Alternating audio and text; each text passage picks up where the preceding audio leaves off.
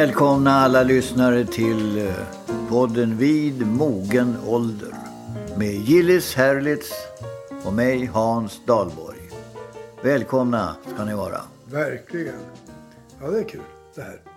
Ja, vi har fått en, del, en hel del reaktioner på vår förra podd där du tog upp det stora smörgåsbord som nu levereras i skolmaten. Ja, alla barn med speciella behov.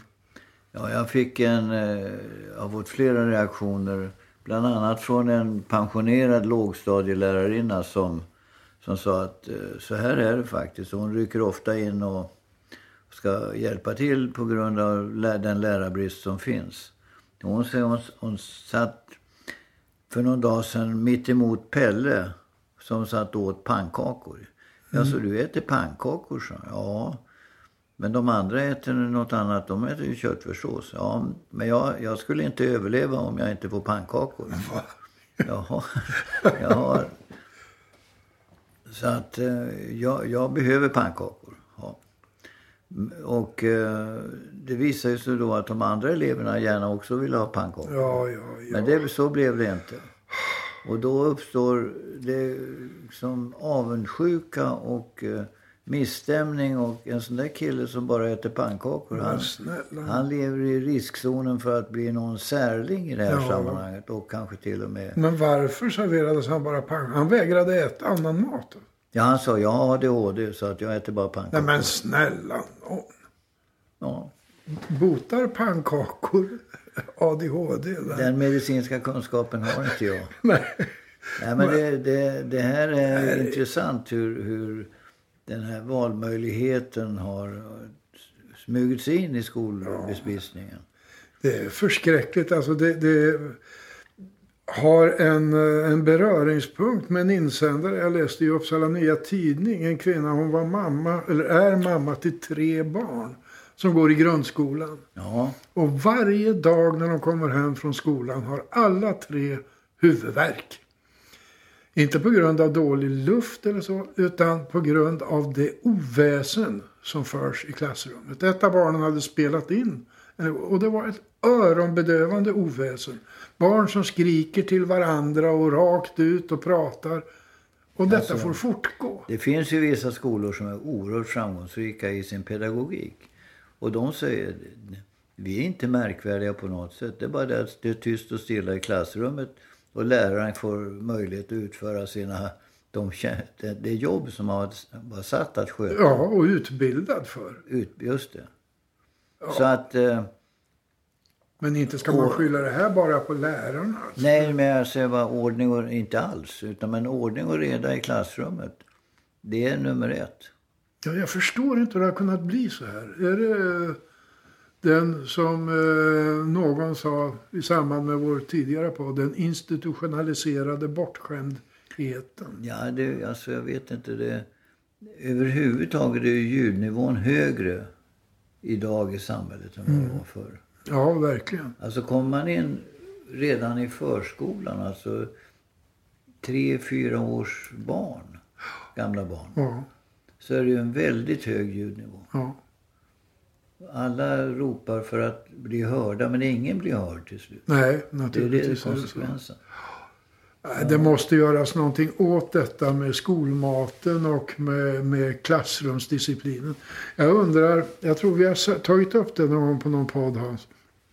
Det här att eh, lärare och skolpersonal till vissa delar är eh, lite skraja för föräldrarna.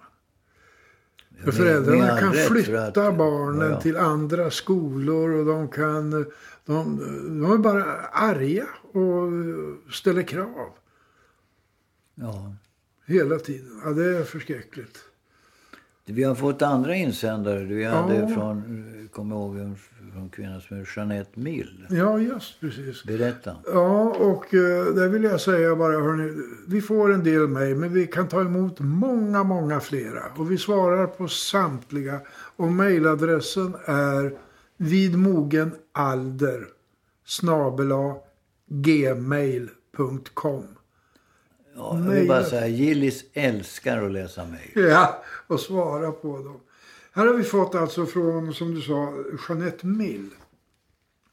Hej Hans och Gillis. Jag är 43 år så tillhör kanske inte er vanliga lyssnarskara. Där tror jag faktiskt hon uh, har lite fel. Jag har ingen aning. Nej, inte jag heller, men jag tror. Men faktum är att en av era lite äldre lyssnare tipsade mig om er och jag råkar gilla ert program. Så jag vill ha sagt det. Ja. Ja, hon skriver så här, bland annat. Jag jobbar som volontär, funktionärsrekryterare för idrottsevenemang och har gjort så i många år. Har jobbat för flertal olika internationella evenemang och alla står inför samma utmaningar i princip. Inställningen till sociala relationer har förändrats kraftigt bara de senaste åren. Man är mindre benägen att ge av sig själv för någon annans skull om man inte själv kan se någon direkt vinning. Tyvärr ter sig fokuset på vinningen mer i fysiska grejer idag istället för att se den personliga utvecklingen. Fokus ligger inte på att man gör något gott som gynnar andra än sig själv. Det jag konstaterat är att det såg annorlunda ut förr. Man engagerade sig för att man bidrog till något gott och fick vara med om något unikt eller bara annorlunda. Där är vi inte idag. Ytterligare en faktor är relationskartans omskrivning. Hur man umgås har förändrats. Vi har blivit mera asociala, umgås hellre online. Och i och med det tappar vi förmågan att interagera i verkligheten. Jag tror att roten till en del av problemet är att många av de unga idag har föräldrar som växte upp på 70 80-talen. Där måste något ha gått fel. Vet inte om det beror på deras föräldrars miss eller om det bara är en produkt av samhällsutvecklingen generellt. Allt för många av 70 80-talisternas barn har stora ambitioner men få lever i verkligheten. Och så inom citat. Mamma säger att jag kan bli vad jag vill och nu sitter jag och väntar på att det ska hända. men, det, Ja, ja, men hon är optimist och Det är väl så med oss också. Ja, och ser möjligheter. Eh, tänk om allt fler av den gamla stammen engagerade sig i evenemang. Många av de unga som ändå har en ambition söker sig dit men skulle må gott av mentorer. Med det sagt skulle man kunna säga lätt. Det måste väl ni som arrangörer lösa. Och ja, det hade varit kanon om vi kunde, men vi behöver fler som vill, äger förmågan och har drivkraften. Fler som förstår att deras insats gynnar samhället. Det är eh, alltså intressanta tankegångar, tycker jag. Håller du med, Jeanette, om det?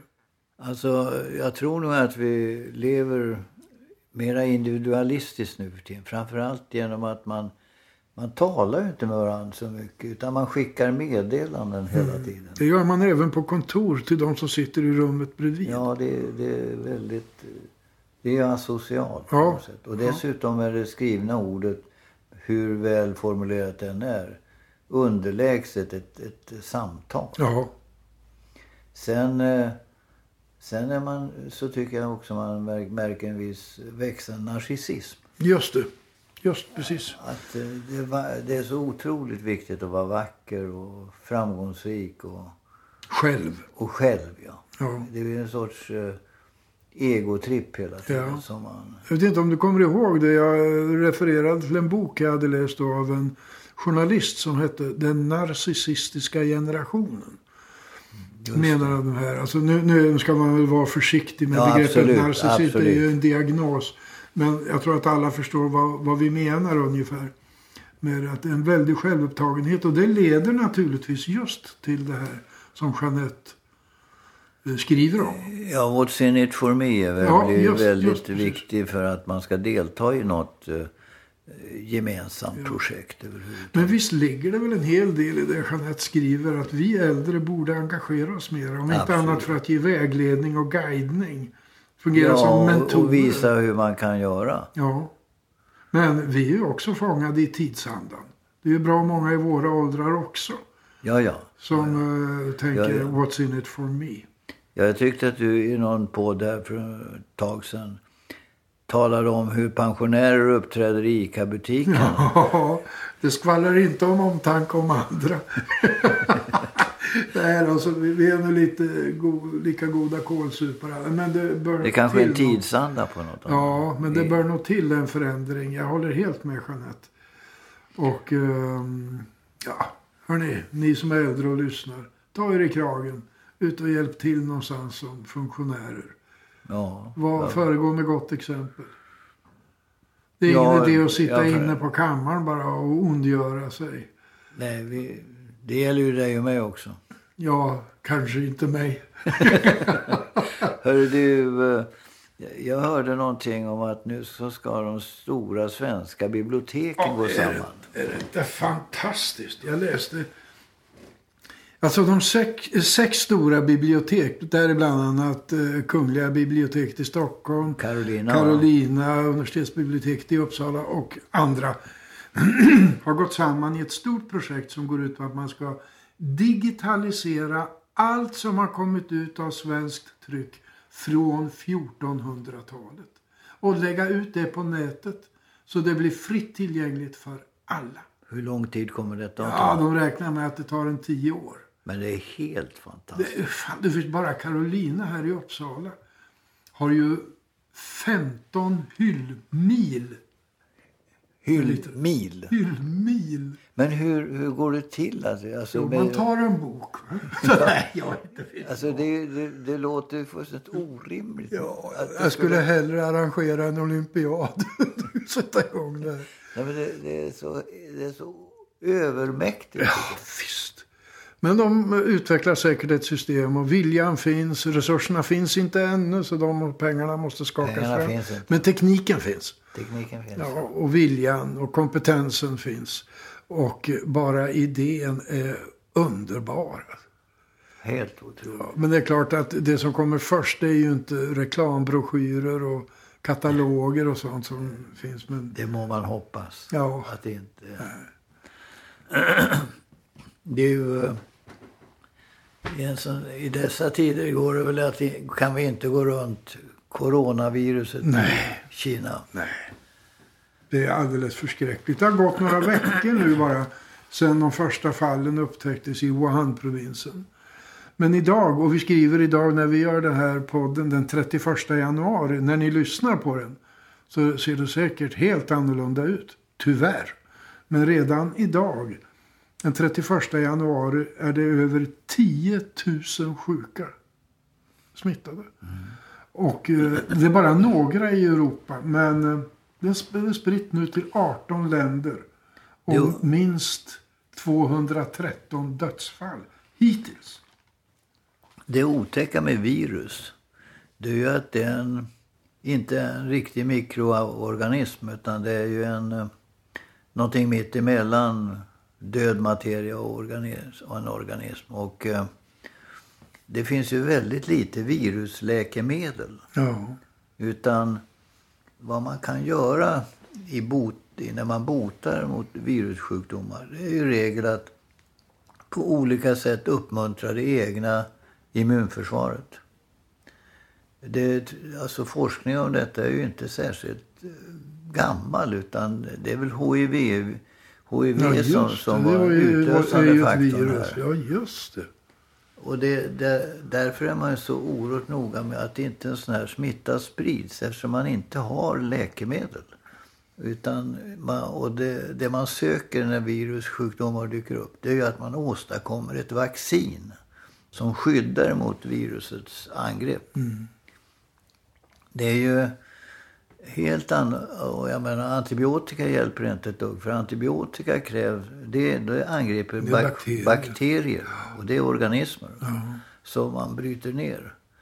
Och det har vi ju sett ända sedan eh, Flemings tid när han upptäckte penicillinet och dess eh, positiva verkningar. Och, eh, när man kunde så att säga operera utan att få en infektion därför att man hade penicillinskyddet. Det här har ju utvecklats också till och med blivit ett bekymmer. Ja, jo visst. Men eh, det här med corona, bara för att uppehålla oss lite vid det. Ja. Vi har ju haft coronavirus förut. Sars Sars... var ett coronavirus. Ja, Det är en stor grupp av virus som går under beteckningen corona. Men sars upphörde plötsligt bara. Det bara försvann, dog ut. Ja, det är förmodligen att f- får den inte några eh, och inget, inget fäste hos, hos uh, levande djur och människor så, så försvinner de förmodligen. Den, Ja. den måste förmodligen på något sätt ändå ha de här Ja. organismerna att det leva är klart att visst är den här sjukdomen otäck. Även om dödligheten än så länge bara är drygt 2 procent. Alltså, du vet att som Kina har gjort, det går ju inte, har man ju inte Det tack och lov att det är i Kina det händer på sätt och vis. man, man, den, det blir ju oerhört effektiva åtgärder när det är en, en eh, diktatur. Va? Snabbt stänger man hela, hela eh, provinser. Det är naturligtvis ett oerhört lidande för alla människor som är isolerade nu på olika sätt. Men det är ett sätt att verkligen visa vad man... Ja. Allvar att man Samtidigt som på det är bara ett land som Kina det här kan uppstå. Ja, Egentligen med tanke på att SARS kom ju från att man åt en så kallad servalkatt. ja. Och det här är från orm. Är det så? Ja, just det. Från marknaden i Wuhan. Ja, som ju är en liten, för oss okänd ort på 12 miljoner människor. Men eh, det är ju det här när man ska ta hem europeer till Europa och så vidare så krävs ju enorma säkerhetsåtgärder för att de människorna som kommer tillbaka inte har med sig viruset utan att de är väl skyddade. Och jag tror att man, man när man går ombord på flygplanet man är väldigt noggrann med att, att eh, man har kollat eh, hälsotillståndet. Och så förmodar jag att de hamnar i någon form av karantän. Ja, det gör de ju. Det ligger de- ett stort man- kryssningsfartyg just nu när vi pratar. Ja. Utanför Italien, utanför Rom. Med 6 000 passagerare. Därför att det var två kineser som utvecklade. Men det är intressant hur, hur hela världssamfundet kan gå samman och säga nu, nu måste vi lösa det här. Och- Var, var och en tar tag i det hela. Och det förstärks ju av att WHO har förklarat att det var ett internationellt nödläge. Just det. Det ger möjligheter till alla de här. Men det har man gjort förr, Ja, några, har fyra, fem gånger Ja, förr. Ja, det tror jag. Jag vet inte riktigt. Men, men det är ju eh, ett sätt. Men kan du tänka dig att ha kinesiska föräldrar, vara uppvuxen i Åmål, åka buss i Stockholm och få en hostattack? Du förstår, alla som ser någon med kinesiskt utseende börja hosta, snörvla någonstans. Ah, De kan inte ha det lätt Nej, just nu. Alltså. nej. Det har rätt i. Det har inte tänkt på. Men det, Ja, men det här med, med, med penicillinet som du var inne på och Fleming. eh, Det har ju varit en livräddare. det har varit en livräddare men, men det finns ju stor oro för att, att det ska uppstå en, antibio, en antibiotikaresistens som är så Ja. kraftfull att, att man inte kan ge sig på de här bakterierna, skadliga bakterierna utan att människokroppen har byggt upp ett motstånd mot eh, de olika insatser som görs mot bakterierna. Eller bakterierna, Mm. Bakterierna har byggt bakterierna har upp, byggt upp en motståndskraft. De muterar hela tiden. Just det. Ja. Det är många som har forskat om det, men framför allt här i Uppsala har det varit en genuin forskning och de var ju pionjärer Ja. i den frågan. det är en person speciellt. Det är en person, Otto, professorn i eh, infektionssjukdomar Otto Kars. Otto kanske är det, precis. Som borde vara en av de mest kända personerna i Sverige egentligen. Med tanke på vad han har uträttat inom området.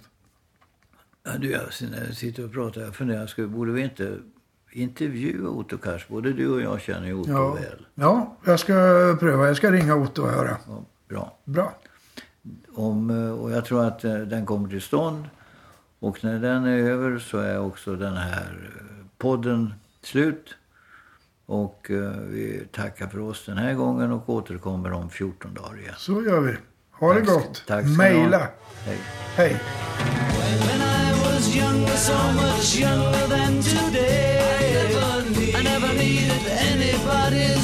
When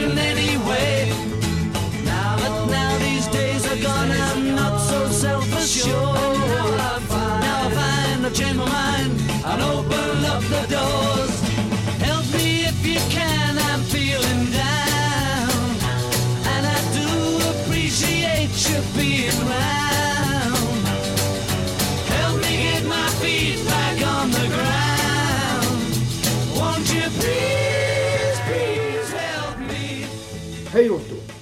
Hej Gillis! Ja, vad kul det här.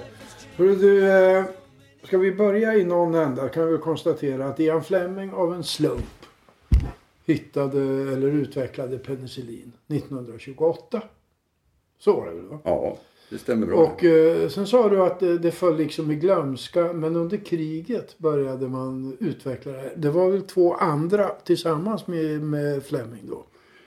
Ja, alltså Fleming har kanske fått lite oförtjänt eh, bra rykte. För det här, alltså han gjorde en upptäckt eh, Ja. av en slump där man kunde se att, att en svamp på en odlingsplatta Mm. hämmade bakterier.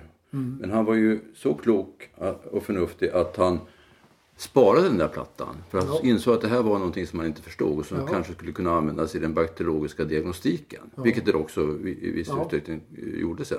Men sen var det kollegor som du säger eh, på hans labb som förstod, upp, återupptäckte det här eh, i princip eh, då, eh, 40-talets början.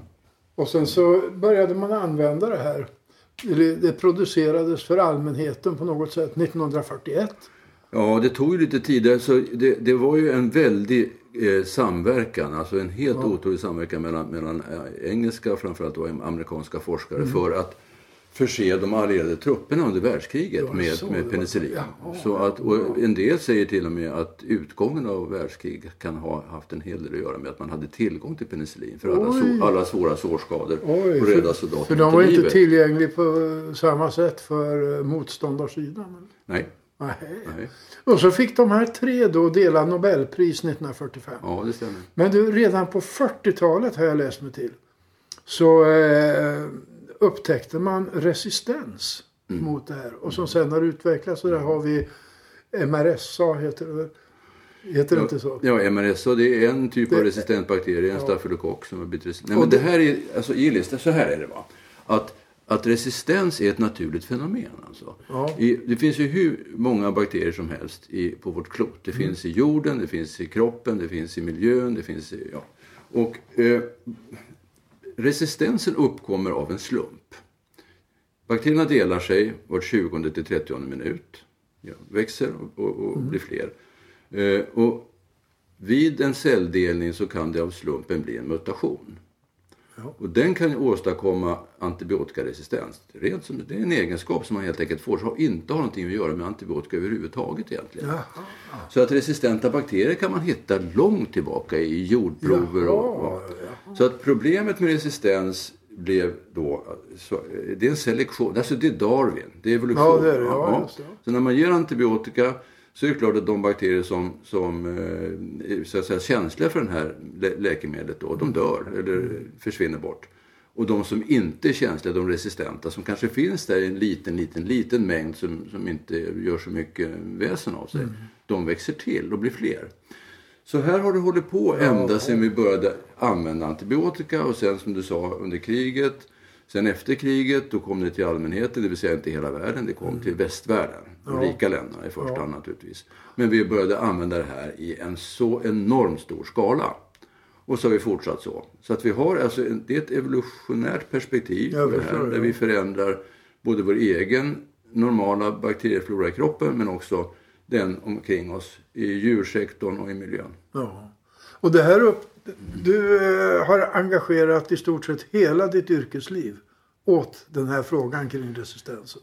Ja, mer eller mindre har det blivit så. Vad var det som fick dig att, eh, att gå igång är ju fel ord men, men eh, ungefär. Jag- har ju ställt den frågan till mig själv många gånger och många har ställt den till mig före dig. Ja. Och jag har inget riktigt bra svar alltså. Men, men det är ingen tvekan. Jag var ung infektionsläkare på 70-talet Ja. Mm. och hade fantastiska lärare. Som hade varit med, en utav dem, min äldsta lärare, eh, hade varit med före penicillinets tillkomst eller Oj ja, tillgänglighet. oj, Ja. oj, ja. Och de lärde ju oss unga underläkare hur värdefulla de här preparaten var och hur sparsamma och restriktiva man måste vara. Man måste verk- verkligen välja ut och ha, ha fog för, för behandlingen. Ja. Sen så kom det ju en, en, eh, en boom kan man säga under 70-80-talet när läkemedelsindustrin producerade antibiotika i stor skala och det, vi började använda dem eh, i mycket större omfattning på, för infektioner som vi idag vet var helt onödigt att, behand, beha- att behandla med, med Oj antibiotika. Jaha. Så jag började för förstå, alltså dels hade jag med mig den här kunskapen som infektionsläkare. Ja. Dels så forskade jag på laboratorium omkring antibiotikas effekter och vilken dosering man skulle ha. Och sen började på något sätt uppstå en känsla av att vi var, vi var på fel väg. Alltså. Vi fick eh, nya antibiotika, vi använde för mycket. Antibiotikaanvändningen i hela västvärlden gick upp och i Sverige också. eh, Utan några egentliga skäl. Och eh, jag tänkte det här, det här är, det är någonting som är grundläggande fel i det Ja. här. Eh, Vi är in- inne i en ond cirkel. Och då, ja, då hände det någonting. Då började jag jobba med det svenska projektet som heter Strama. Som vi. Fanns det eller bildade du Nej, det bildades då. Det bildades, Ja, du eh, var en av eh, de drivande krafterna i detta. Ja, det var, så var det. Som ung underläkare. Nej, då, det här, då hade det gått ett år. Ja. Då, då hade jag nog blivit, då hade jag blivit... Det här var på 90-talet. Alltså. Ja, ja. Men, så att, eh, att det har Du, hade, tagit du, utgick, tid. du hade en ganska etablerad position. Var du professor redan Jag hade, nej, det var jag inte. Men jag var överläkare och jag hade också en roll i, i en svensk referensgrupp som. Läkaresällskapet eh, stod, hade i, inom, inom sitt hägn. Och Mm. det är klart, den plattformen använde jag då för att höja min röst kan vi säga i Sverige. Prata med generaldirektörer på diverse myndigheter, Socialstyrelsen, dåvarande Smittskyddsinstitutet, Läkemedelsverket och säga att det här hänger inte ihop. Vi måste försöka bilda en samverkansorganisation i Sverige. Fick du gehör för detta då? Ja, alltså det, det är ett stort problem med den här frågan och det kanske vi kommer till sen när det gäller det internationella. Det är ju att det, det är ju ingen som har huvudansvar. Alla har ett ansvar och då blir det ingen som tar ansvar. Nej, så att det var inte intressant att prata med de här eh, direktörerna. Eh, Jag ville ju ha lite pengar för att bygga upp det här Ja, nätverket. Vi hade inga pengar, det var frivilligt från början. Och eh, till slut så sa jag till dem att nej men det här funkar inte. Ingen av er vill ju ställa upp. Nu tänker jag gå till, till Sveriges Radio och Ekot och tala om det. Och då sa någon av dem, "Ja, men gör det, det är kanske är det enda som hjälper. Jaha. Eh, och eh, då gjorde jag det. Och vi fick två eh, förnämliga inslag i, i Ekot. Jag tror att det var 1990... Ja, jag kommer faktiskt inte ihåg exakt 90-talet. Eh, och det ledde ju fram till att vi så småningom fick ett startkapital för att bygga upp det här nätverket som fortfarande existerar. Och nu är det helt etablerat alltså i, i alla regioner i Sverige. Oj, ja. Fantastiskt. Men eh, nu är ju det här som du på något sätt också har antytt är inte bara ett eh, loka lokalt eller ens nationellt problem. Det är ju en fråga om internationell användning av antibiotika. För människor reser och, och förflyttar sig och så. Hur har du, eh, när började du arbeta med de internationella frågorna? Det här svenska nätverket som då kallas Drama och som, som jag sa fortfarande är- finns och, och, och gör ganska mycket väsen också eh, om sig internationellt. Det blev ju, jag blev inbjuden helt enkelt till många länder för att berätta om det. För Jaha. det fanns ett intresse alltså från, från eh, Det dåvarande... fanns någon sorts insikt i Ja, att det fanns problem. EU hade börjat förstå det här själva. Ah. det fanns ett EU-projekt eh, som jag också fick vara med och leda. Eh, och sen så eh, besökte jag, jag kommer ihåg att jag besökte på ganska kort tid, slutet mellan 95 och, och 98, eh, alla dåvarande 15 EU-länder eh, på olika nivåer för att berätta om det här. Eh, Och det gav ju också kontakten med WHO, Världshälsoorganisationen, som hade ett mycket förkrympt program eh, som hade svårt att, att eh, hävda sig i den organisationen. Och då uppstod liksom en fråga, behövs det något mer? Behövs det något stöd till världen? Behövs det någonting som, Ja. som både, både hjälper men också provocerar WHO att göra? Ja. Och det tyckte ju ja, WHO själva att det behövdes. Ja. Så då bildade vi det. Eh, Och det blev ett internationellt nätverk som då startade här i Uppsala tillsammans med Dag Hammarskjöldsfonden ja, eh, 1900, eller 2005. Och som har fått stöd från Sida ända sedan dess. fantastiskt. Du, eh, eh, sidospår, men eh, jag har ju liksom du arbetat med FN.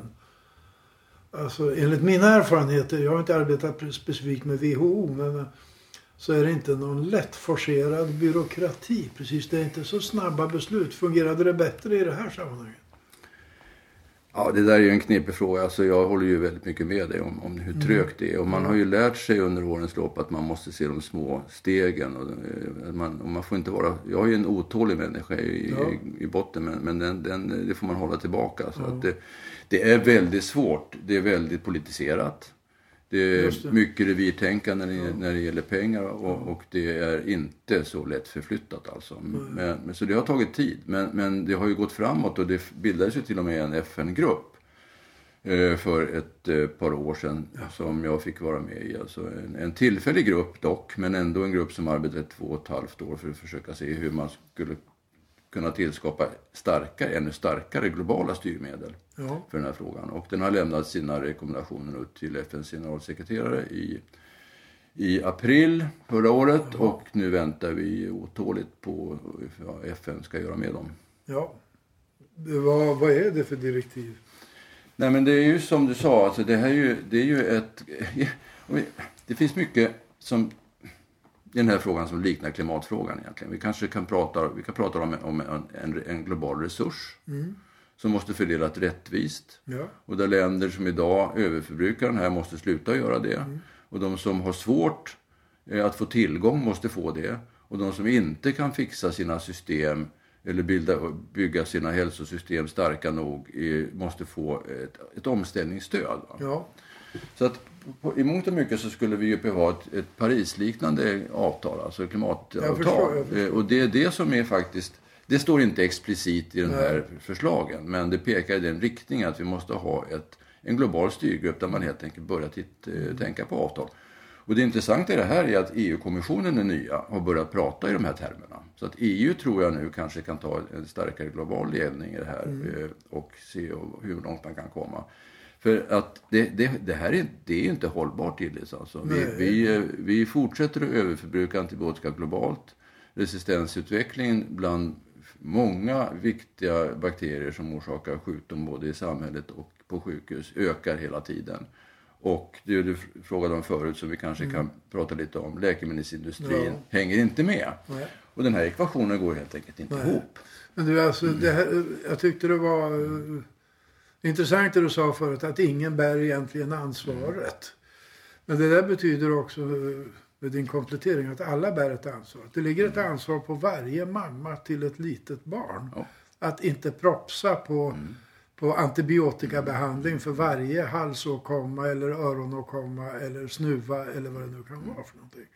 Men jag har ju också sett när jag har jobbat och bott i u-länder så kallade. Hur det är en fruktansvärd glädje med vilken läkare förskriver antibiotika. Och delar man ut exempelvis antibiotika till en, eh, en grupp illiterata personer med skröplig eh, ekonomi. Och du får en, eh, en, en order om att det här ska du ta i tio dagar. Du måste ta hela dosen. säga. Och så blir de bra efter tre dagar. Det har kostat dem lite det här. Då sparar de resten. Ja. Tills det kanske dyker upp någonting mer. Och det här är ju inte bara de länder. Det, det finns ju överallt ett tryck på, eh, på den här. Hur ska man komma åt detta menar du? Ja, det är, det är långsiktigt. Alltså det, här. det är Ja. klart att, att alla, har, alla, alla har ett ansvar, nu, som du Ja. säger. Eh, Alla nivåer i samhället. Precis alla, alla ministerier, alla myndigheter, hela samhället måste ju ta till sig den här frågan på, på lång sikt. Men jag tror att, om vi börjar med det du sa först. Eh, det här med efterfrågan. Den tror jag går att påverka eh, med, eh, med, med hälsoupplysning och kampanjer och kunskap. Om, om, om mammorna, även i Afrika, förstår att det inte alltid är nödvändigt eh, och att det till och med kan vara farligt på sikt att förändra sin egen bakterieflora. Barnens framtid är lite hotad då om man har resistenta bakterier vid, näst, vid en riktigt svår infektion senare. Det här måste naturligtvis balanseras mot att det, man kan inte säga till en mamma som har gått fem timmar till en hälsocentral någonstans i, i, i, att, att komma tillbaka imorgon. Så att det är klart att man måste ju respektera att det är helt annorlunda situation i de länderna. Men efter, alltså jag tror att efterfrågan kan minska vilket underlättar för en läkare som då vill förskriva för säkerhets skull. Eh, förskrivningen i sig måste påverkas genom starkare styrmedel. Här finns det alldeles för mycket eh, ekonomiska intressen eh, Hos förskrivarna. hos förskrivarna. Och mycket kopplingar fortfarande till, till läkemedelsindustrin. eh, i form av bonusar, rena mutor kanske, om man är en bra förskrivare. Och därför så måste ju hela den här affärsmodellen, den funkar ju inte helt enkelt. Den måste ju ändras i grunden för att vi kan inte ha ett Nej. system som drivs av försäljning. Nej. Då är vi där igen. Ett nytt värdefullt antibiotika som kommer ut eh, kommer att missbrukas för snabbt och det blir, blir resistensutveckling för snabbt. Eh, sen är det ju så att alla, alla, alla nivåer måste vara med i det här och eh, egentligen handlar det om att vi måste förstå hur värdefull den här resursen är och bara försöka använda den där den verkligen behövs. Eh, och det går ju och ska kunna göras i rika länder. Men inte ens inom EU sköter vi det här ordentligt. Så att det är långt kvar. Jag tycker de rika länderna har ju inte tagit sitt fulla ansvar det. för sin egen förskrivning och inte minst för att kunna stödja eh, låg och medelinkomstländerna, alltså de fattiga länderna, i sitt arbete. Du, brinner det i knutarna?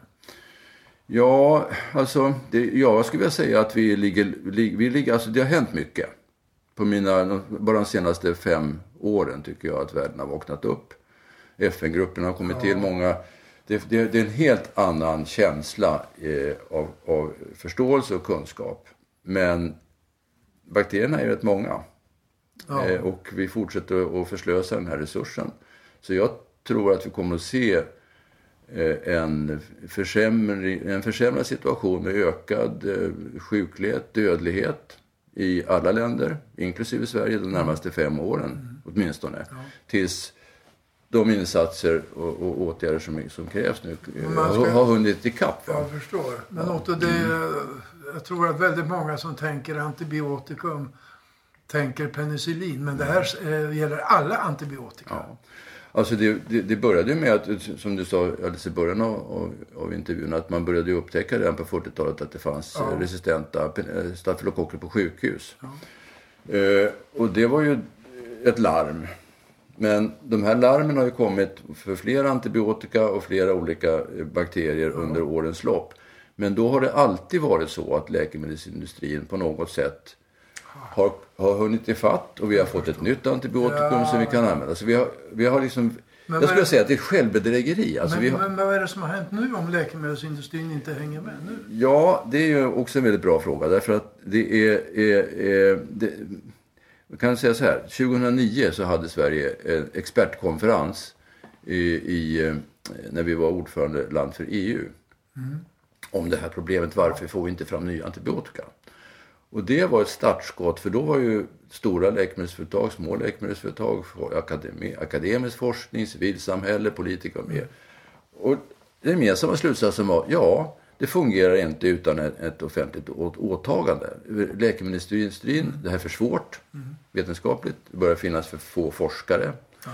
Och sen är det igen den här affärsmodellen. Den, den fungerar inte. Om man, om man inte får sälja och få tillbaka sin investering så snabbt som möjligt eh, så industrin, lockas inte industrin in i det här. Man vill helst satsa på preparat som antingen man kan ta väldigt mycket betalt för eller som man, man kan se en förutsägbar marknad, till exempel livsstilsläkemedel, hjärta-kärl, diabetes, ja, sånt som finns hela tiden och som är en, en, en säk, menar, säkrare marknad. Och det, ju- det måste vi respektera, att affärsmodellen är som den är.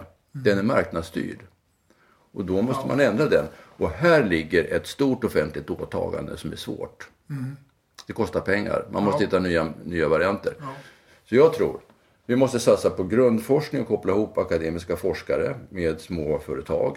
De stora företagen har mer eller mindre, alltså de stora läkemedelsföretagen har lämnat mer eller mindre allihopa den här branschen. Jaså. Ja, det finns, eh, och det, det är de små läkemedelsföretagen, biotechföretagen som man kan räkna med att utveckla de här i framtiden. Hyser du gott hopp då?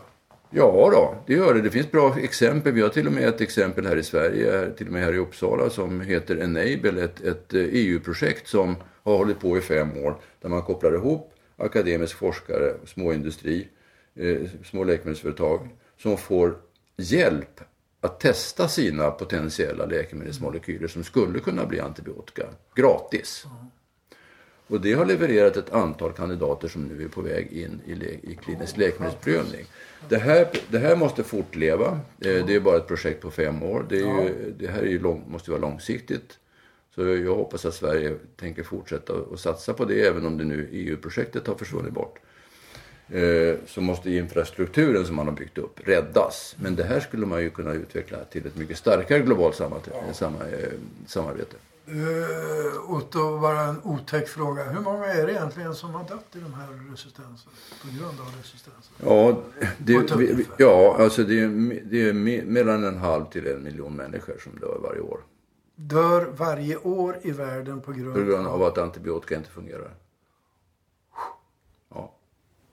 Och det här har du jobbat med i massvis av år. Du har slitit, du har varit en före Eh, en förgrundsfigur i detta. Du är eh, internationellt berest och har kontakter och nätverk. Du borde ju egentligen vara... Du har räddat, eller kommer på sikt att rädda massvis av människoliv med din insats. Egentligen borde du vara alltså superkänd. i Sverige. Men du är inte det riktigt. Är du en lite diskret person? Så? Eller har du inte stått efter kändis? Nej, alltså jag tycker, nej, det tror jag inte. Jag tycker att det, att det är spännande att stå och hålla föredrag för många människor. Ja. Speciellt för eh, politiska beslutsfattare. Ja. För det är där som är, det som är ja. min, min, min, min huvud, huvudmålgrupp. Eh, och, och försöka förklara komplexiteten i det här och få folk att må lite dåligt och känna sitt ansvar. Eh, och jag är klart att jag är känd i en liten krets. Ja, Alla de som håller på med antibiotikaresistens i världen tror jag vet ungefär vem jag är. Men, men, men, eh, det har inte varit det som har stått i förgrunden. Nej, det förstår jag också. Jag känner dig ju sedan tidigare, så det förstår jag. Men du är värd all heder och ära. Och alla vi andra har bara att ödmjukt buga och tacka. Och nu gör jag det som tack för den här intervjun Otto. Tack, tack för att du tog dig tid. Tack, tack. tack.